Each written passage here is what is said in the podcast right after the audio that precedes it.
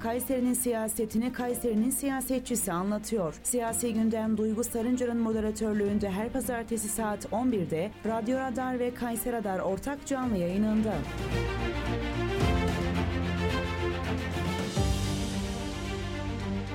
Duygu Sarıncar'ın hazırlayıp sunduğu siyasi gündem başlıyor. Sevgili Kayseri Radar takipçileri ve frekansını 91.8'e ayarlamış Radyo Radar dinleyicileri, Siyasi Gündem programıyla karşınızdayım. Ben Duygu Sarınca. Her hafta farklı bir konuğumuzla yerel siyaseti konuşuyoruz. Bu haftaki konuğum Milliyetçi Hareket Partisi Melik Gazi İlçe Başkanı Enes Ertuğrul Kalın. Hoş geldiniz. Merhabalar, hoş bulduk Duygu Hanım. Nasılsınız? Sağ olun, teşekkür ederim. Sizler de iyisiniz. İyiyiz, teşekkürler. Davetimizi kırmadığınız için tekrar teşekkür ediyorum. Rica ederim. Sizlere de hayırlı olsun programınız. Teşekkür ederim. İzleyicilerimiz için sizi tanıyabilir miyiz? Evet, e, ben Enes Ertuğrul Kalın. Yaklaşık 4 yıldır e, Milliyetçi Hareket Partisi Melik Gazi İlçe Başkanı olarak görev yapıyorum. E, 33 yaşındayım. Serbest avukatlık e, yapıyorum. Kayseri'de yaklaşık 6 senedir. Yozgatlı bir babanın Kayserili bir annenin evladıyım. Aynı zamanda memur bir baba ve ev hanım bir annenin evladıyım. E, dediğim gibi küçük yaşlardan bu tarafa yine Ülke Ocakları olsun Milliyetçi Hareket Partisi bünyesinde sürekli olarak görev aldık. Sayın Genel Başkanımız ve e, kıymetli dönemin yöneticilerinin takdirleriyle e, 2019 yılının Kasım ayında Milliyetçi Hareket Partisi Melik Gazi İlçe Başkanı olarak atandım. Halen de bu görevi sürdürmekteyim. Siyasete girmeye nasıl karar verdiniz genel olarak? Yani bu siyasete girelim gibi bir arzumuz yoktu işin esasında ama gerek ailemizin yapısı olsun, milliyetçi, ülkücü bir ailenin içerisinde büyüdüm ben. Yani bunu zaman zaman da söylerim. Ee, Fevzi Çakmak Mahallesi Çoruk Caddesi'nde bulunan Başbu Apartmanı var. Rahmetli dedemin yaptırdığı 1973 yılında. Ben o apartmanda büyüdüm. O apartmanda yetiştim. Ki o dönem Başbu ismini çok fazla yerde de duyamayız. Dolayısıyla böyle bir ailenin içerisinde büyüdüğümüz için biz kendimizi Milliyetçi Hareket Partisi'nden, Ülke Ocaklarından hiçbir zaman ayıramadık. Haliyle yıllarında getirdiği tecrübenin birikmesi, yıllarda verilen emeğin e, bir noktada değerlendirilmesi neticesinde siyasetin içerisinde kendimizi otomatik olarak bulduk. Yani bu bir istek, arzu, hevesten ziyade bir sorumluluktu bizim için. Bu şekilde başladı.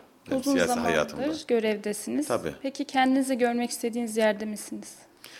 Ben ülkücülerin tamamının benim gibi düşündüğünü inanıyorum. Ülkücü hareketin içerisindeki her bir fert, her bir ülküdaşımız o anki görevi neyse kendisini orada görmek istiyordur. O işin zirvesi odur onun için. Çünkü ülkücü hareket yıllardan bu tarafa e, adanmışlıklarla 54 yıldır günümüze ulaşıyor. Bu adanmışlıkların sayesinde bu parti ayakta duruyor. Sayın Genel Başkanımızın e, mütemadiyen zikrettiği bir şey vardır. Bu hareket doğaldır diye. Gerçekten de ben de öyle olduğunu düşünüyorum. Bundan dolayı da her ülküdaşım, her bir ülkücü hareketin mensubu da ben de aynı şeyi düşünüyorum. İlçe başkan yardımcısıyla onun için en ideal yer orasıdır. Yani zirvesi orasıdır derken şunu söylüyorum. E, tüm her şeyle o görevi layıkıyla yapmakla mükelleftir.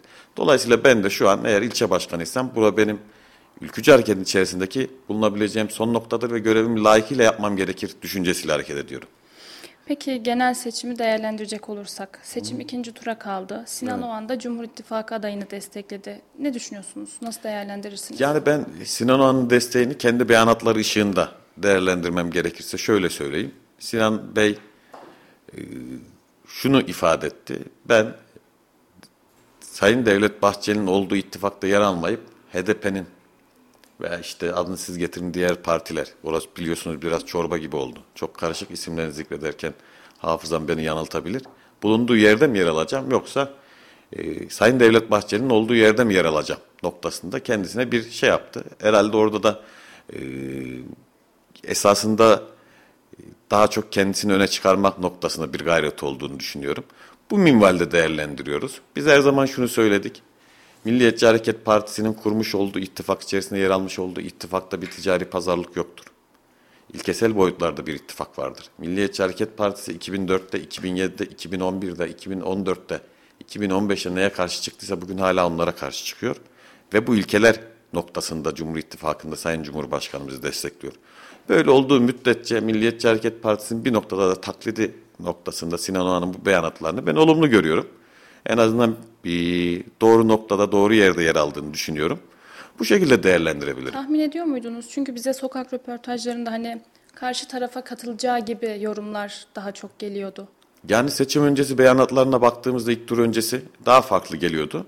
Ama demek ki içerisinde en azından e, 2015'ten bu tarafa biraz daha olsa e, bir milliyetçilik balındırmış ki biraz daha milli düşünebildi ve Cumhur İttifakı'nın içerisinde yer alabildi diye düşünüyorum ben. Seçim çalışmalarında sosyal medyanın önemi ne sizce? Valla sosyal medyanın önemini herhalde anlatabileceğimiz en iyi yer burası olabilir. Yani bir Facebook'ta e, başlayan bir sayfa olarak işte bugün canlı yayında televizyondayız hep beraber. Daha önce yine e, geçen yazdı galiba burada bir radyo programına da katılmıştım. Bu çok önemli. Yani çok önemli derken şimdi biz seçim çalışmalarını yapıyoruz. Mahalle ziyaretleri olabilir, esnaf ziyaretleri, pazar ziyaretleri, ev ziyaretleri olabilir ki iki yıldır biz e, Milliyetçi Hareket Partisi olarak zaten alandayız, sahadayız. Ama bunların geri dönüşünü yani yaptık bu ziyaretleri, bu çalışmalar ama bize geri dönüşü nasıl olacak noktasında veya kaç kişi ulaşabildik noktasında elimizde somut veriler olmuyor. Bu tecrübelerimize dayanarak artık bir değerlendirme, çıkarım yapıyoruz. Ama sosyal medya öyle değil. Sosyal medyada biz bugün etkili bir reklam videosu, tanıtım videosu hazırlayıp bunu kullandığımız zaman bu videonun kaç kişiye ulaştığını, hangi kitlelere ulaştığını, hangi yaş aralığına ulaştığını, hangi yaş aralığında hangi e, kitlelerin arasında ne kadar kişiyle etkileşim aldığını görebiliyoruz. Somut bir geri dönüş var. Veri var ki çağımızda da veri dediğimiz şey bence en önemli e, donanımdır bir kişi için. E, bu siyaseten de olabilir, ticareten de olabilir ne olursa olsun ki siyasetin de malzemesi bir noktada tırnak içerisinde söylüyorum insan olduğu için insanlarımızın neye nasıl tepki verebildiğini ve orada yaptıkları yorumlarda neden rahatsız olduklarını ne olursa onlar için artık daha farklı düşünebileceklerini sosyal medyadan çok rahat görebiliyoruz. Benim için en önemli noktası buydu. Yani sosyal medyanın geri dönüş.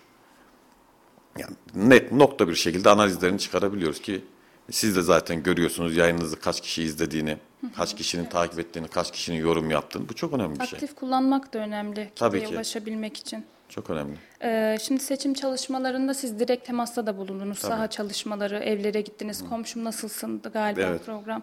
Bu nasıl gerçekleşti? Nasıl atıldı bu fikir ortaya? Bu genel merkezimizin dediğim gibi iki senedir sahadayız derken ondan bahsediyordum. Genel merkezimin yürütmüş olduğu bir çalışma, ülke genelinde yapılan bir çalışmaydı ve son halkasıydı. Yani bu çalışma ilk önce il bazında başladı, ilçe bazında oldu, ahilik haftası vesilesiyle esnaflar bazında oldu ve en son komşum nasılsın şeklinde evrilen bir çalışma oldu. Yani büyük geniş bir halkadan en dar halkaya kadar yani o evin içine kadar girilmesi gerektiği noktasına bir çalışmamız vardı. Çok verimli oldu. Yani biz o programlarda il başkanımız da katıldık, milletvekillerimiz de katıldık veya milletvekillerimizin, il başkanımızın olmadığı programlarda onlara doğrudan ulaşabilecek şekilde bağlantı yaparak oradaki vatandaşımızın birebir meselesi nedir, derdi nedir, bizden bir talebi nedir, beklentisi nedir veya Milliyetçi Hareket Partisi nasıl bir siyaset yapmasını istiyorlar. Bunlar e, gerçekten bize şöyle söyleyeyim sosyal medya kadar olmasa da ciddi bir geri dönüş sağladı. Geri dönüş sağladı derken biz Milliyetçi Hareket Partisi olarak nerede eksiğimiz var? Vatandaşımızın bizden beklentisi nedir? Bunu net bir şekilde görebildik. Bu çok önemliydi. Ve orada en önemlisi vatandaşımız işte Türk insanı genel yapı itibariyle söylüyorum. Şunu söylerler bize. Ya işte seçimden seçime geliyorsunuz. Veya işte ya söylüyoruz ama işte bugün tamam diyorsunuz sonra halletmiyorsunuz. Bu bazen imkan dahilinde olabiliyor. Bazen o kişinin siyasetçi diyeyim artık ilgilenmemesiyle alakalı olabiliyor. Ama bu komşum nasıl programda biz bunu yıktık. Çünkü insanların evine girdik. Çok ilginç bir şey. Tabii. Evinizde bir siyasetçi var. Çat kapı gelindiği de oluyor. Çat kapı gelindiği de oluyor. Evet. Nasıl tepkiler alıyordunuz? Hep olumlu tepki aldık. Yani gerçekten şunu söyleyeyim. Kayseri'de çeşitli bölgelerde yaptık komşum nasılsın programını. Ee, hiçbirinde bize olumsuz bir geri dönüş olmadı. Sadece şey de değil. Gittiğimiz yerlerde yani bir eve girip sadece o evin hane halkıyla değil komşularını davet ettik. Muhtarımız, müsaitse muhtarımızı davet ettik. Nedir oranın problemi? Onu konuştuk. Bu çok önemli oldu. Yani insanların evine oturup saat gece 9'da 10'da bir bardak çayını içerken ve onun sizden olan bir talebine anında dönüş sağlarken yani işte orada çok e, başımıza geldi. Eskişehir bağlarında bir programda işte vatandaşımız dedi ki ya burada güvenlik, asayiş noktasında bir problem var. İşte il başkanımız hemen il emniyet müdürünü arıyor. İl emniyet müdürü geri dönüş yapıyor. Evet diyor oraya biz şu an yeni bir ekip görevlendirdik. İşte devriyeleri artıracağız, bekçi sayısını artıracağız vesaire gibi. Yine işte gidiyoruz valilikle alakalı bir problem oluyor. Vekilimiz hemen vali bey arıyor. Geri dönüş yapılıyor. Halk orada onu görüyor. Kendilerinin Evet, aslında değer de verildiğini. Tabii çözüm. İşte birebir siyasette bu çok önemliydi. Şimdi bir de biz 6 Şubat'ta asrın felaketini yaşadık. Evet. Sosyal medyayı aktif kullandığınız için görüyorduk çalışmaları. Bir de bundan bahsetseniz neler yaptınız Melik Gazi olarak? Yani ben şöyle söyleyeyim. İşte deprem biz burada da yaşadık. Herkes biliyor. Hepimiz hissettik bunu. Yanılmıyorsam 8 Şubat gibiydi. 7 Şubat'ta Milliyetçi Hareket Partisi İl Başkanlığı'nın ilk tırı yola çıkmıştı. 8 Şubat'ta da biz ben işte dedim ya ülkücülük hani siyasete nasıl girdiniz diye sorulduğunuzda neden yer aldınız? Bunu bir sorumluluk olarak gördüğümü söylemiştim. Bu da bizim için bir sorumluluktu. Biz bu insanların Türk milliyetçiliğini yapıyoruz. Kendi halkımız, kendi milletimiz, kendi vatandaşımız zor durumdayken burada elimiz kolumuz bağlı veya hiçbir şey yaşanmamış ülkede her şey normalmiş gibi davranmamız mümkün değildi. Tamamen gönüllülük Gönüllülük esası. esasıyla alakalıydı. Yani çok enteresan şeyler var o konuyla alakalı anlatabileceğim, bahsedeceğim. 8 Şubat günü biz bir çıktık. Yani çıkış o çıkış. Yani o bölgeye sürekli olarak gittik geldik sürekli olarak. Hatta son gitmemizde 4 gün 5 gün kadar planlı olmayacak şekilde orada bulunmak zorunda kaldık. Çünkü orada şunu gördüm ben. Hani yardıma ihtiyaçlar var evet ama nerenin ne yardıma ihtiyacı varsa oraya o yardımı gitmesi gerekiyor. Bir organizasyon boşluğu var çünkü kaos var ortada. Bunu görünce inanın o başıboş tırlar diyorum ben artık onlara. İşte tırlar bize ulaşıyorlar ya biz onlara ulaşıyoruz. Görüyorlar sosyal medyada. Kaç tane o başıboş tırı bilmiyor yardım nereye indireceğim. Kimse bir şey söylememiş, yüklemiş, Aslında onlar gelmiş. da iyi bir şey yapmaya çalışıyor ama İyi bir şey yapmaya çalışıyor ama bilmiyor. E, biz onu biliyorduk. İşte nerede neyin ihtiyacı var. Sayın Valimiz de işte o dönem Maraş'ta görevli olduğu için AFAD'dan da doğrudan bilgi alıyorduk. Yine Melik Gazi Kaymakamımızdan doğrudan bilgi alabiliyorduk. Doğru yerlere doğru yardımların ulaşmasını sağladık çoğu zaman orada. E, 3-4 tane başıboş tır dediğimiz dışarıdan gelen tırlardır artık e, tam hatırlamıyorum ama doğru yerlere gitmesini sağladık. Devletimizin ben gücünü orada gördüm. Yani o arama kurtarma faaliyetleri esnasında gerçekten muazzam bir çalışma vardı. AFAD diye bir kurum olduğunu çok fazla herkes gibi ben de çok fazla bilmiyordum.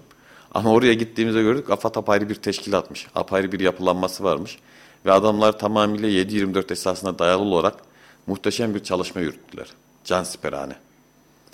Bu çalışmayı gördükten sonra zaten biz daha fazla şevke geldik. Daha fazla koordine olarak hareket ettik. Ve neredeyse deprem bölgesinde 7 ile Melik Gazi İlçe Teşkilatı olarak yardımlarımızı ulaştırdık ve birebir gittik. Bunu yaparken işte burada ismini zikredeyim mesela Yasin Darıcı. Bizim normalde sosyal medyadan sorumlu yöneticimiz, ilçe yöneticimiz. Ee, ben bilmiyordum, geç haberim oldu. Eşi 8 aylık hamileymiş Duygu Hanım. Bizle beraber gelirken. Ve Yasin Darıcı hiç e, yapmadıysa herhalde bir 10 bin kilometre yol yapmıştır o haliyle. Yani bu gerçekten büyük bir fedakarlık. Evet. Ve tek başına yapıyor bunu.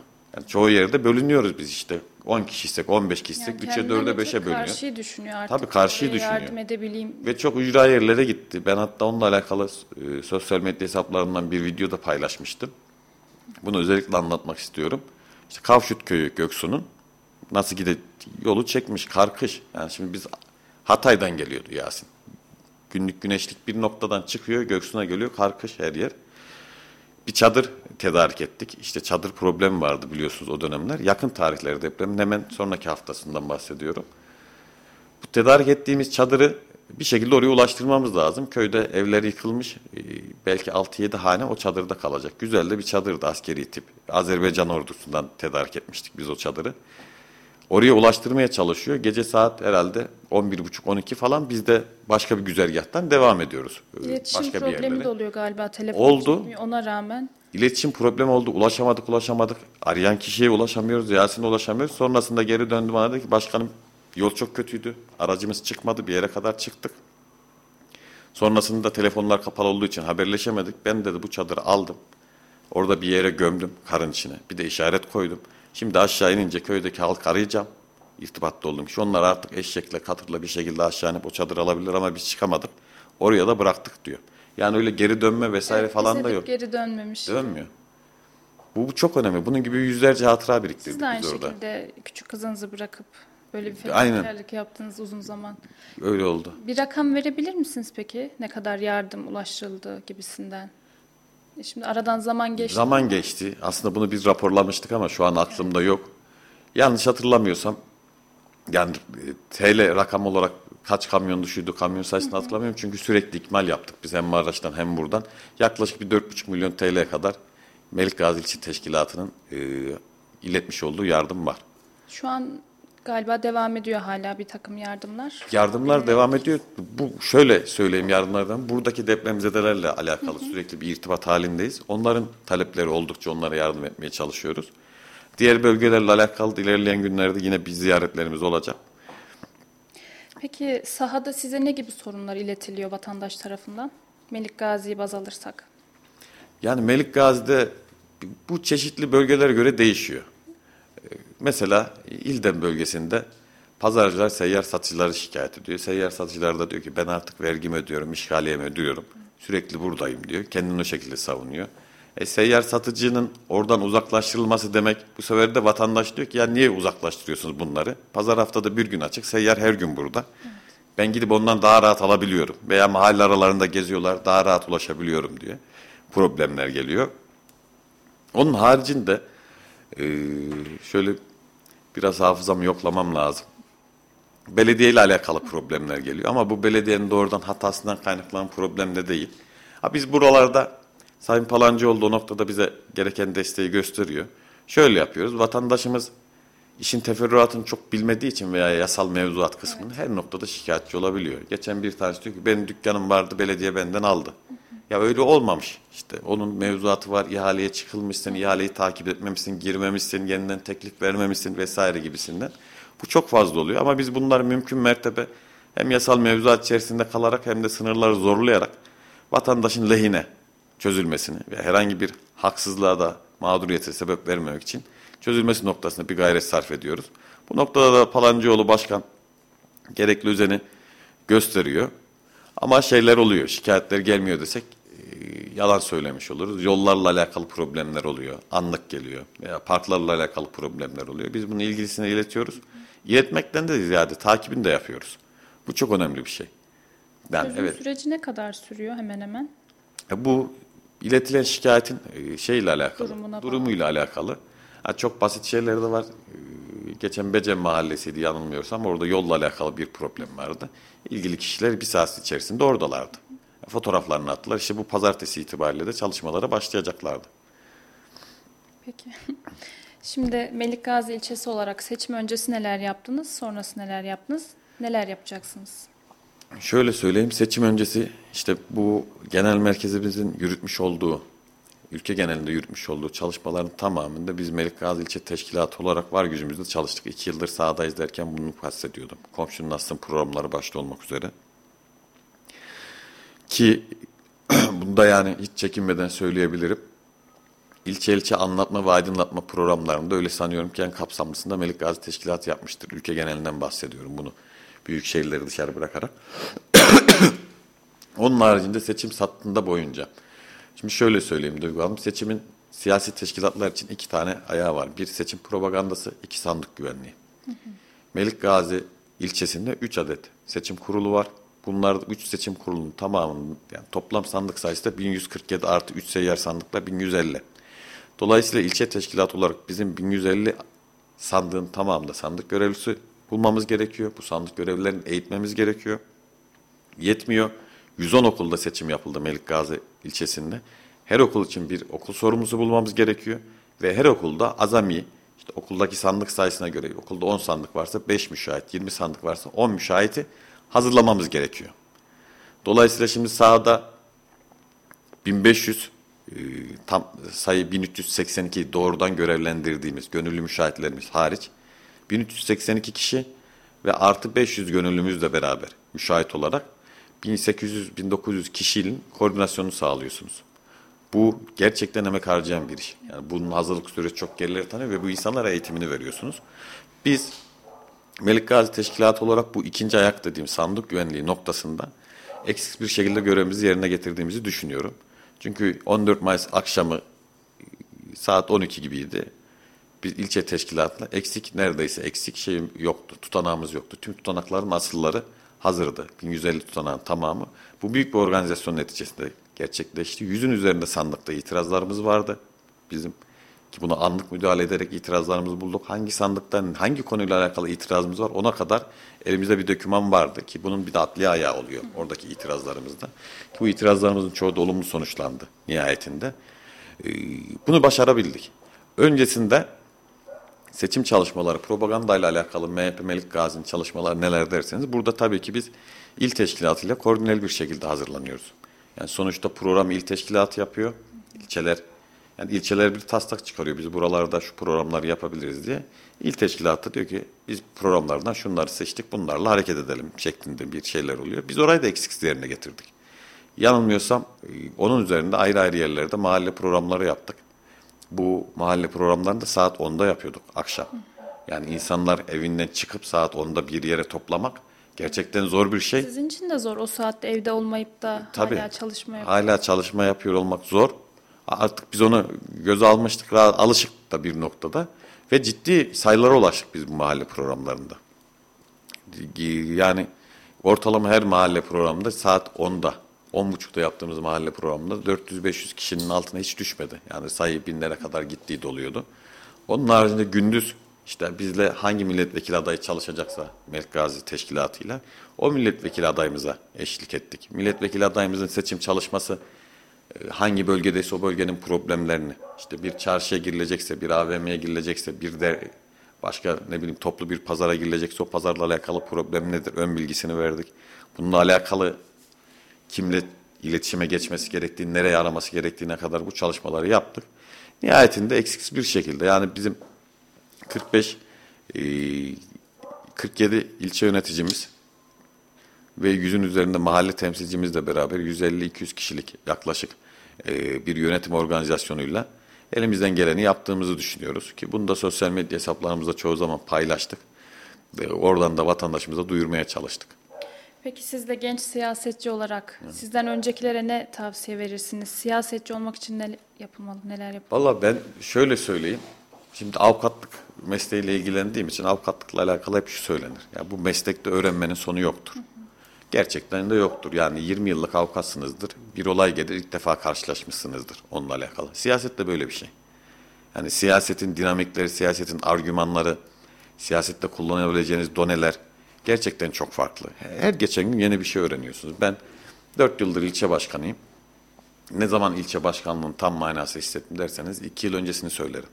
Yani bugün baktığımda belki bundan 4 sene sonra da şöyle düşüneceğim.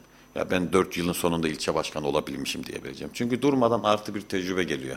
Durmadan artı e, problemler karşınıza çıkıyor ve bunlarla beraber yeni yeni tecrübeler ediniyorsunuz bunlara çözüm bulma noktasında. Dolayısıyla benim tavsiyede bulunacağım şey şu olur genç arkadaşlarımıza, siyasete girmek isteyenlere. Evvela her şeyden evvel ben oldum, ben biliyorum şeyinden uzak durmaları gerekiyor. Bu galiba her kesimde var gençlerde. Tabii ki çok fazla var. Bundan uzak durmaları gerekiyor. Karşılarında bir siyasi konu veya o gün için siyasi bir tartışma varsa bu siyasi tartışmayı evvela kendi birikimiyle bir değerlendirmesi lazım. Yani sağdan soldan duyduğuyla veya söylenenle değil. Kendi birikimiyle bir değerlendirmesi lazım. Çünkü eğer temeli sağlamsa, gerçekten bir fikriyat, ideolojisi, hayata dair bir bakış açısı varsa kendi o bakış açısıyla onu değerlendirmesi gerekir. Bunu yapabilmesi lazım. Üçüncüsü ben çoğu yerde söylüyorum. Bir siyasetçi için olmazsa olmaz üç şey vardır Duygu Hanım. Ki bence bu üçü de yeterlidir. Birincisi ulaşılabilir olmak. Evet. Yani kesinlikle yani vatandaşın size ulaşmadığı takdirde, ulaşamadığı takdirde sizin orada herhangi bir siyasi görev yürütmenizin hiçbir amacı yok. Onu kime yürütürsünüz? Kendi ilçenizdeki arkadaşlarınıza yürütürsünüz, kendi teşkilatınızdakiler. Onlar bilir sizin ilçe başkanı, başkan yardımcısı veya ilçe yöneticisi olduğunuzu, meclis üyesi olduğunuzu başka kimse bilmez. Ama halkın bilmesi önemli. Halkın bilmesi ve size ulaşılabilir olması lazım. Onun haricinde görünür olmak. Bu çok önemli. Ya evet işte seçimden seçime geliyorsunuz deniyor ya. Bunun önüne bir geçmek lazım. İşte genel merkezimizin bu bahsetmiş olduğum programların haricinde de ben yaklaşık 15 mahallede esnaf ve pazar yeri ziyareti yaptım. İnsanlar şaşırıyor. Hayırdır erken seçim var.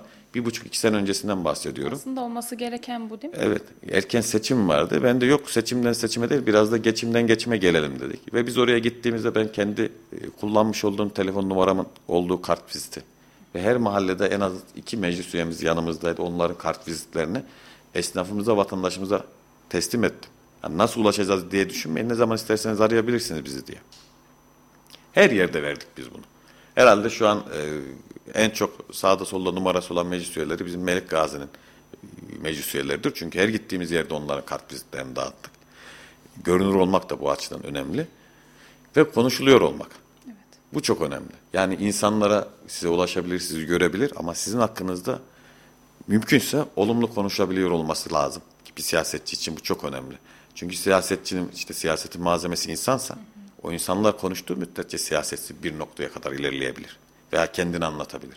Veya onun ağzından, o siyasetçinin ağzından çıkan kelimeler, cümleler, düşüncelerin insanlar tarafından konuşuluyor olması gerçekten o cümleye veya o düşünceye bir anlam ifade edildiği manasına gelir ki bu tartışmasız herhalde en önemli noktasıdır siyasetin. Evet. Ee, gençler demişken siyasette sizce yenilik mi olmalı?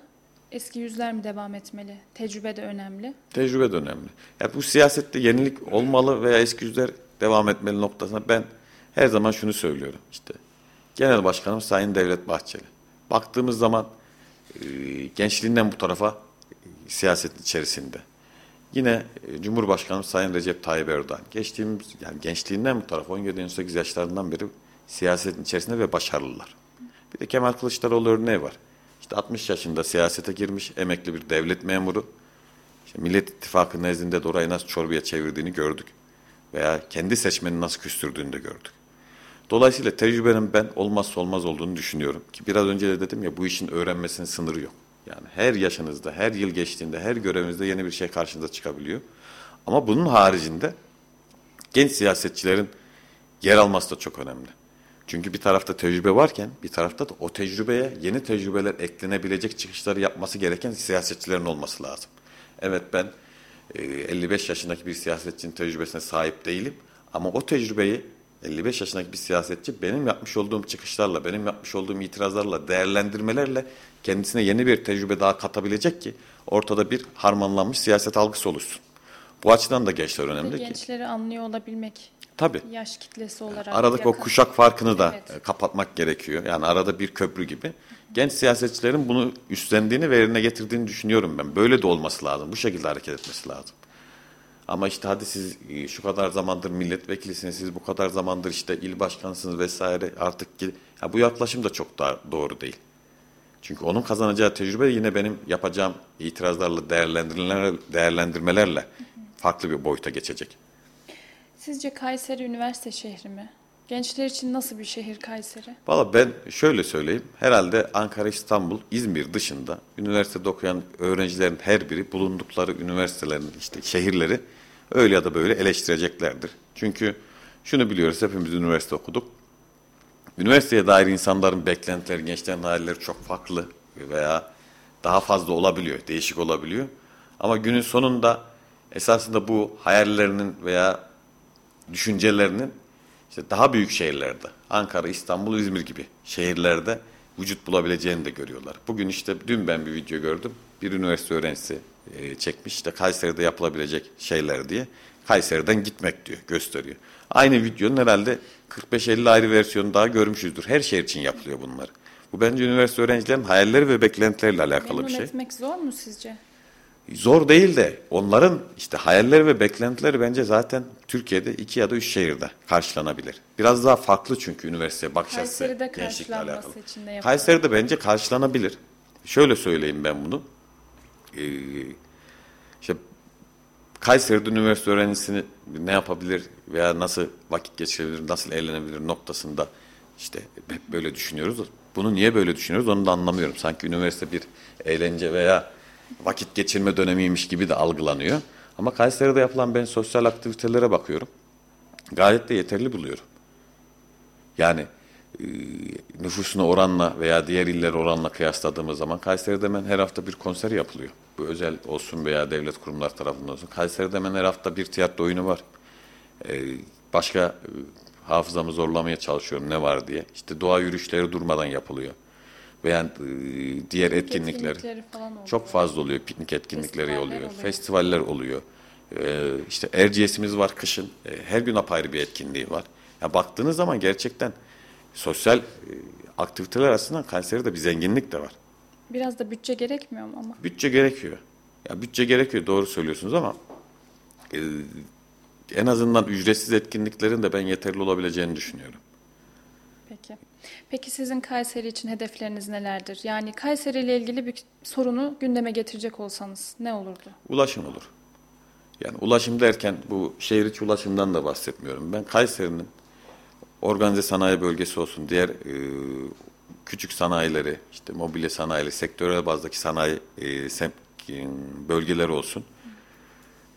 Yani şöyle değerlendiriyorum Duygu Hanım. Hızlı tren, evet olmazsa olmazı Kayseri'nin artık şart. Yani Kayseri'nin Ankara'ya, İstanbul'a çok hızlı bir şekilde bağlanması lazım. Çünkü Kayseri artık e, bir seviye atlıyor. Veya bir otobanımız. Bunun mutlak surette olması lazım. OSB'deki sanayicilerimiz için lojistik çok önemli.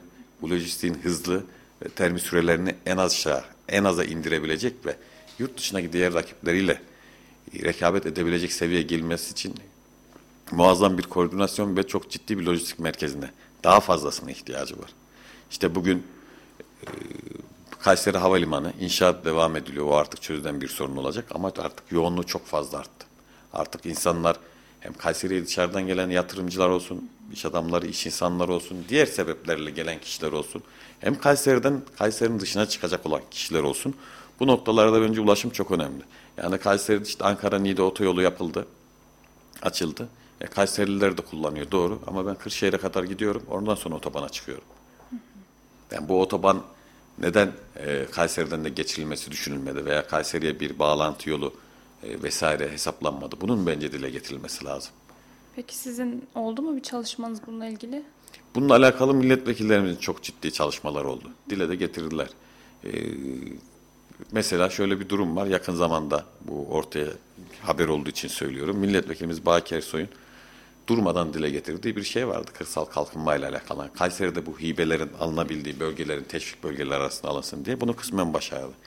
Yine Genel Başkan Yardımcımız Milletvekilimiz Sayın İsmail Özdemir'in lojistik ve ulaşım noktasında ciddi talepleri vardı. Bunlar bizim de şu biraz önce bahsetmiş olduğum taleplerdi. Yine bunların da çözüme kavuşması için bir çalışma olduğunu düşünüyoruz biz.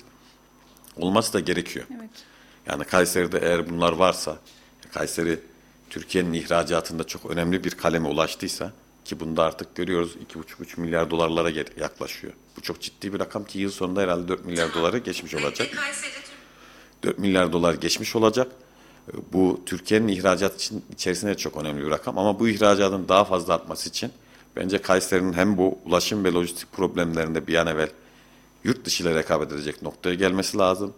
Yine bence Kayserili sanayici ve iş adamlarının yurt dışındaki fuarlarda veya tanıtım organizasyonlarında kendilerini gösterebilmesi, orayla bir rekabet ve ticaret içerisine girebilmeleri için de e, yeterli teşvik ve destekleri almaları lazım. Bu sanayi odasıyla olur, ÖSB başkanlığıyla olur, ticaret odasıyla olur, doğrudan doğruya Ticaret Bakanlığı'nın destekleriyle olur ama bir şekilde olması lazım. Yani bizim buradaki üreticimiz ürettiği malı götürüp Almanya'daki, İtalya'daki bir fuarda sergilemesi gerekiyor. İnşallah. Kayseri için yapılan her şey bizim için de yapılmış. Tabii olur, ki. Tabii ki. Ee, şeyi soracağım. Sizce muhalefet nasıl yapılmalıdır? Karşı taraftan ne görmek isterdiniz? Doğru muhalefet nasıl yapılmalı? Ben doğru mu muhalefetin şu şekilde yapılması gerektiğini düşünürüm. Ne olursa olsun karşınızdaki vatandaşı aklıyla zekasıyla oynamayacaksınız. Yani o kişiyi hafife almayacaksınız. Bunu yani çok net bir şekilde gördük. Artık bence ismini konuşmaya da çok gerek yok. Bence siyaseten bir meftadır. Kemal Kılıçdaroğlu işte son seçimden sonra katıldığı bir programda şunu söylüyor. Kırsal kesimden aldığı oylarla seçildi Recep Tayyip Erdoğan diyor. Oradaki vatandaşa diyor 500 milyon 500 TL verdiğin zaman zaten oyunu satar diyor. Aslında demek istediği bu. Vatandaşın aklıyla alay etmeyin. Vatandaşın karşısına çıkıp ilk tura kadar e, adını siz getirin. Yerel özellik şartını kaldıracağım. İşte Selahattin'i çıkaracağım. Öbürünü serbest bırakacağım. KYK'lılar ki bu dediği KYK'lılar FETÖ'cüler. Atılanların hepsini affedip işlerini iade edeceğim deyip ilk turda bunun işe yaramadığını gördükten sonra ikinci turda 14 günde çıkıp ya ben böyle bir şey demedim ki. Olur mu biz milliyetçiyiz ne PKK'sı kardeşim dersen bu vatandaşın aklıyla alay etmek olur. Ve tutmaz. Tutmadığını kendisi de gördü.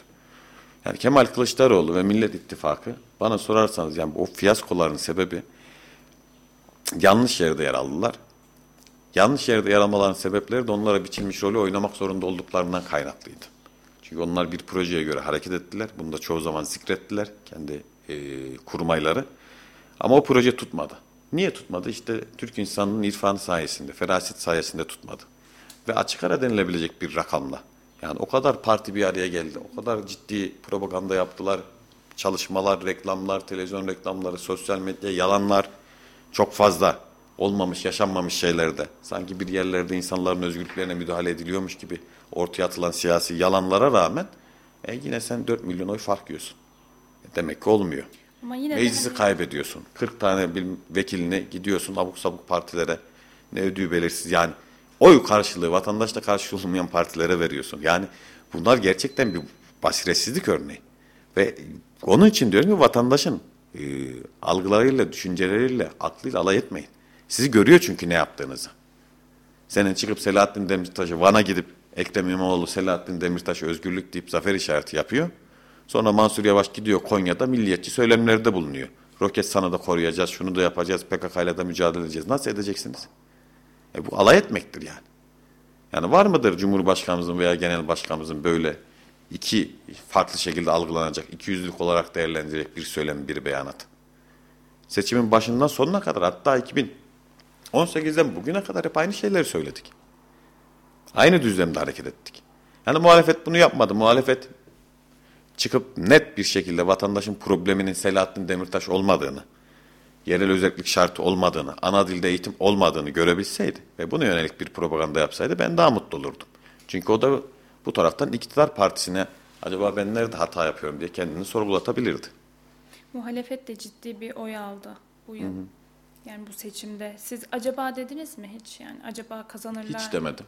Hatta ben size şöyle söyleyeyim. Birçok kere de eşimizle, dostumuzla e, hem e, partimizle alakalı hem de Cumhurbaşkanlığı seçimle alakalı bir bahse de iddialaşmaya da girdik. Yani basit ufak tefek şeylerdir ama ondan dolayı söylüyorum. Hiç aklımın ucundan bile geçmedi. Çünkü biz bunu görüyorduk ya. Yani bir sokağa çıktığımız zaman vatandaşın verdiği tepkiyi biliyoruz.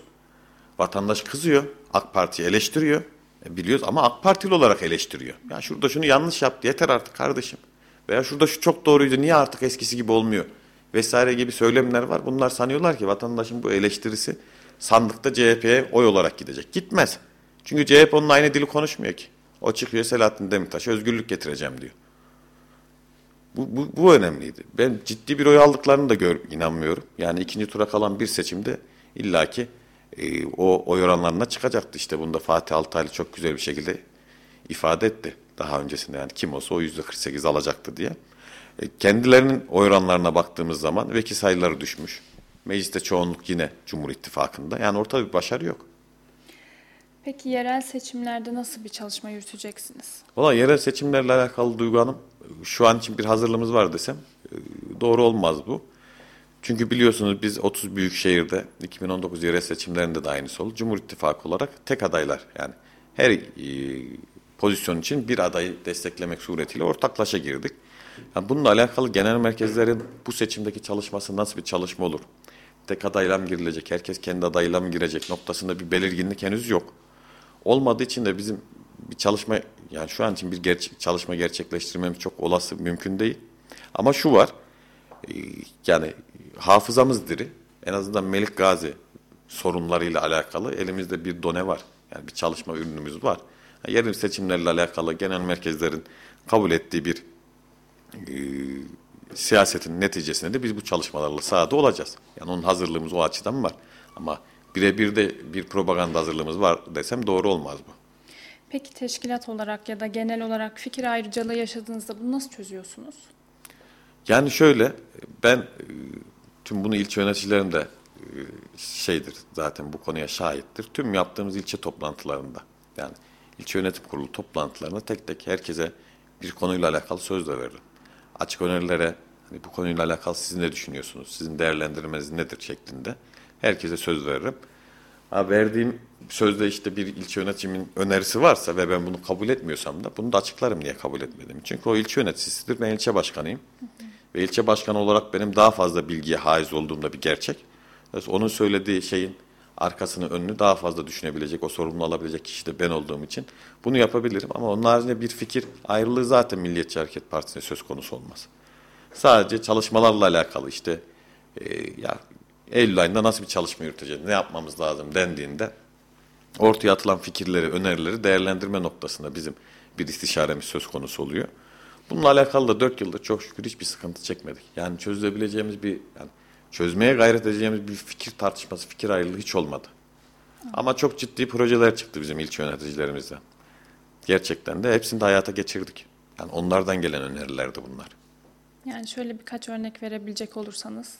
Var e, mesela şey pandemi döneminde biz tablet e, projesi yaptık. Bu Mustafa Korun ilçe başkan yardımcımızın bir projesiydi. Yani daha doğrusu fikir olarak temel fikri ona aitti. Sonrasında işte orada istişare ederek detaylandırıp mevcut halini aldık. İşte pandemi döneminde uzaktan eğitimle alakalı insanların tablet bulmada zorluk çekiyorlardı. Yoktu. Evet. Birçok öğrenci kardeşimize buna ihtiyacı vardı. Biz o yok zamanda tabletimisenal.com diye bir internet sitesi kurduk. İşte orada iki buton vardı. Bir tablet bağışlamak istiyorum, iki tablete ihtiyacım var diye. Hayırseverle ihtiyaç sahiplerini bir araya getirdik. Ve çok da ciddi tablet sayısına ulaştık Evet, dağıttığımız. Güzel de bir proje. Yani sos- hem sosyal medyayı kullandık, teknolojinin inovasyonun getirdiği kolaylıkları hem de kardeşlerimizin, öğrenci kardeşlerimizin o ihtiyaçlarının giderilmesiyle alakalı bir katkımız Hem oldu. de hayır duası. Hayır duası olduk. Veya işte şey e, cuma günleri sabah namazı sonrası cami kebirde bizim çorba ikramımız oluyor. Tabi oradaki e, sabah namazı programına göre bu. Yaz aylarında program olmadığı için yapmıyoruz. Kışa doğru başlıyor. Çorba ikramımız oluyor. Bu da yine bir ilçe yöneticimizin e, önerisi neticesinde şekillenip en son halini aldı. Dolayısıyla biz o noktalarda yani benim ilçe başkanı olarak ille şuna karşıyım buna karşıyım gibi bir önyargılı hareketim söz konusu değil. Teşekkür ediyorum. Rica ederim. Sizin eklemek istediğiniz bir şey var mı? Yo, ben de teşekkür ederim bize bu e, zamanı ayırıp yayın için fırsat verdiğiniz için. Hayırlı olsun tekrardan da programınız. Teşekkür ederim. Size de Devamları da gelir inşallah. diliyorum. Teşekkür ederim. Sevgili izleyiciler, yayın tekrarımıza Instagram'da Kayser Radar, Facebook'ta kayserim.net, işte Radar, Radyo Radar sayfalarından, YouTube'da Kayserim.net sayfası, Twitter'da da Kayser Radar'dan ulaşabilirsiniz. Bizleri izlediğiniz için teşekkür ediyoruz. Hafta yeniden farklı bir konuğumuzla sizlerle oluncaya dek hoşçakalın. Duygu Sarıncar'ın hazırlayıp sunduğu siyasi gündem sona erdi.